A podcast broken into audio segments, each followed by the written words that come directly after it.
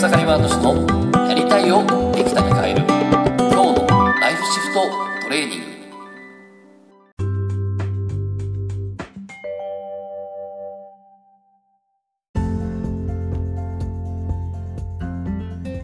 おかげさまで草刈マートシです。今日はですね方向性がわからないのは目的と手段が錯綜してるからだ。という話をねしていきたいなというふうに思います。で僕はね本当いろんな方のね相談に乗って、えー、来てる来ててまあ本当にいろいろとね、えー、聞いてるんですけどまあその方向自分の方向性がわからない。自分は本当に何がしたいのかなっていうね、えー、そういった相談を結構かなり受けるんですね。でちょうど昨日もですね、えー、ちょっと、あのー、何人かでね、えー、地元の何人かで集まっていろいろ話をしてて、で、そこにはスイス人がいて、で、あの農家さんがいて、で、それでいて、こう、お皿に絵を描く絵付け師さんがいて、で、そこ、うんと、歌手がいてみたいな、結構そう濃い場所だったんですけど、で、そこでですね、まあちょっと本当にこう、なんか結構途中でね、真面目な話になって、こう、自分、ね、本当に自分は何がしたいのかっていうことで、ちょっといろいろ話をしてたんですね。で、えーまあ、そこでですね、その歌手、歌手なんですけど、ちょっと歌手になりきれてないというか、一度 CD は出してるんですけども、でも、なんかそこからですね、えー、っと、まあ、ちょっと自分の中で本当にやりたいことなんだろうっていうふうに迷いが生じて、で、まだ じゃもう歌手、歌手で生きているわけじゃなくって、えー、ちょっと一時期歌をやめたりとかして、こう、自分の、自分自身がどうしていきたいのかっていうのをずっと悩んでた人がいたんですね。で、昨日ですね、ちょっとその人といろいろ話をしてて、で、えー、まあその彼女は彼女はですねそういろいろと自分自身を振り返った時に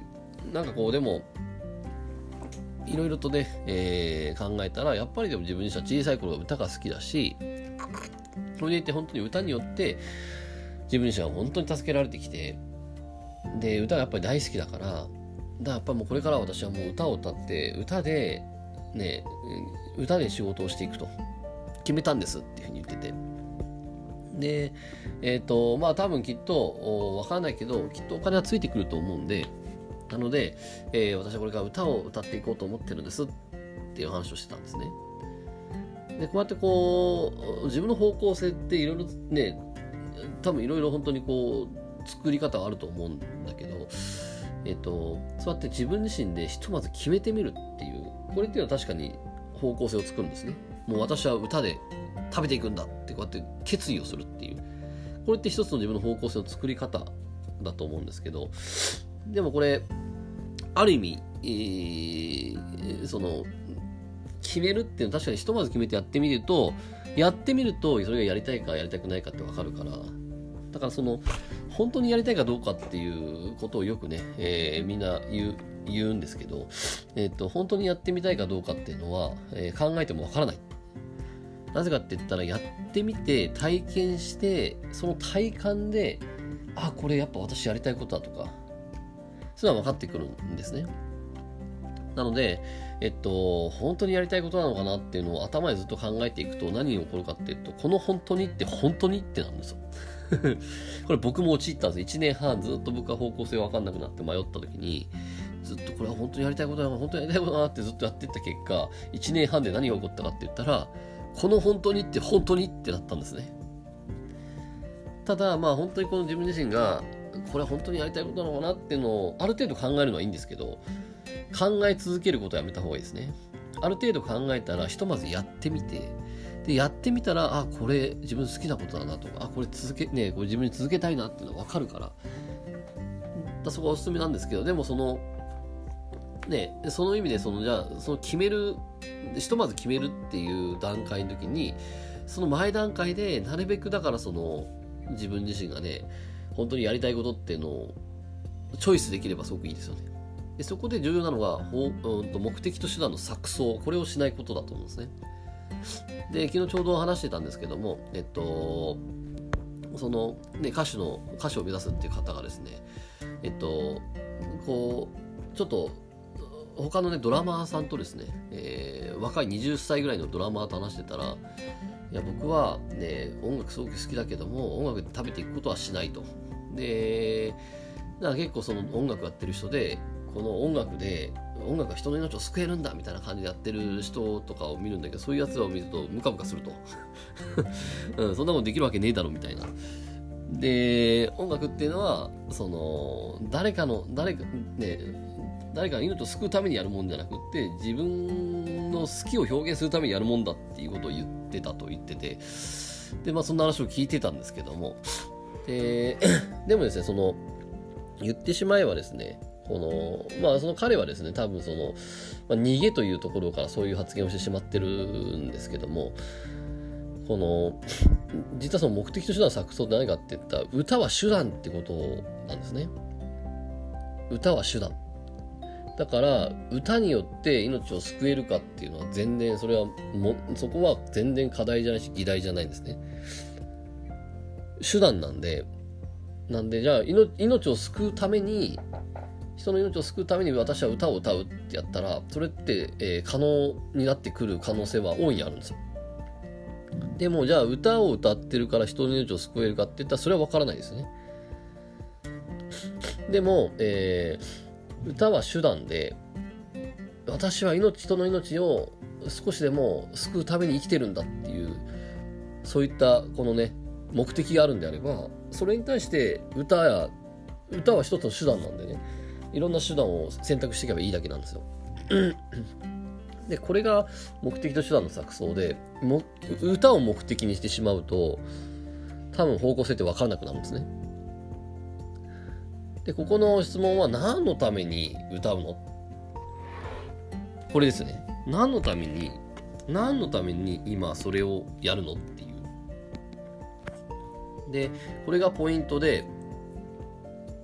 で、えー、ほっと、僕もそうだったんですけど、えっと、ずっと筆文字っていうのをね、えー、教えてきて、自分自身を表現してきてるんですけども、えー、一回このアイデンティティクライシス、前回話したね、え自分の方向性が分からなくなった時に、えー、っと、その筆文字がいけないんじゃないかみたいなことだったんだけど、そうじゃないですね。筆文字は手段なんですね。でそこで、まあ、前回も話しましたけど、目的、自分の方向性、その自分自身の目的、いわゆる自分自身の方向性を再設定するっていうことで、目的を再設定するってことで、えー、今は、ま、今もう筆文字もやってるし、今こうやって、えー、心理的なこともやってるんですね。そういうふうにこう、じゃあその歌っていうのはですね、その、私は歌を歌いたいって、それはいいと思うんだけど、えー、歌っていうのは手段なんで、何のために歌うの？っていうのを昨日ちょっと言ってたんですね。そうした時彼女は、はあ、私に足りなかったらそこだと。ただただ私は好きでやりたいからややろうと思ってやってたけどもでもなんかねやなんかこうちょっとライブやったら満足して止まってたりとかあとはあのー、最近もちょっとじゃ海外でも歌ってみたいなってイメージが湧いたけどもでも多分私これ海外や海外で一回歌ったら多分満足して終わっちゃいますわ終わっちゃうと思いますって言っててでそれは、えっと、歌を目的にすると一回その目的を達成すると終わっちゃうんですよね。何かというと、じゃあ、えっと、ね、じゃあアメリカ、海外で、えー、海外で、えー、人の前で歌を歌うっていうことをね、えー、したら、これをそれを目的に据えたら、それを実一回やったら終わってしまうんですよね。でも、えー、私は、えー、人の、人のちょっとでも人に希望を与えるために、鍛えるために、海外で歌を歌うってやったらどうなるかって言ったら、目的がちょっとでも人に光を与える、希望を与えるっていうのは目的なんですね。で、その手段として、ね、世界中の人に希望と光を与えるために、一つ世界でやるっていうことを決めていたら、あと一回やっただけじゃ終わんないんですね。目的は歌を歌うこと、海外で歌を歌うことじゃなくって、目的はで世界中の世界中のその、えー、希望と世界中の人に希望と光を与えることなんでただこれはずっと続けていけるんですよね。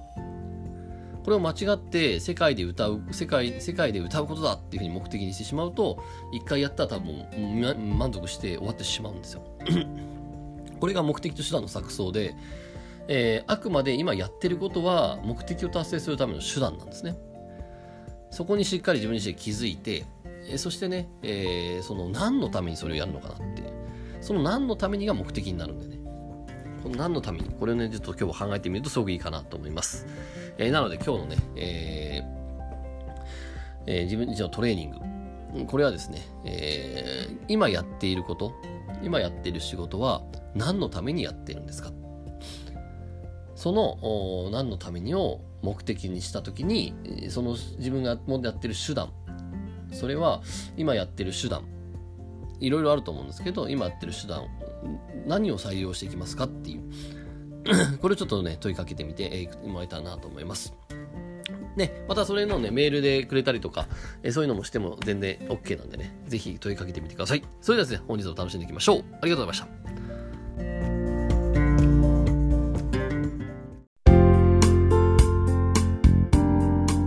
本日の番組はいかがでしたか？番組ではご意見ご感想をお待ちしております。ウェブ検索でひらがなで草刈正俊スペースポッドキャストと検索。一番上に出てくる草刈正俊ポッドキャストページにアクセス。その中にあるご意見ご感想フォームよりお送りください。それでは次回もどうぞお楽しみにありがとうございました。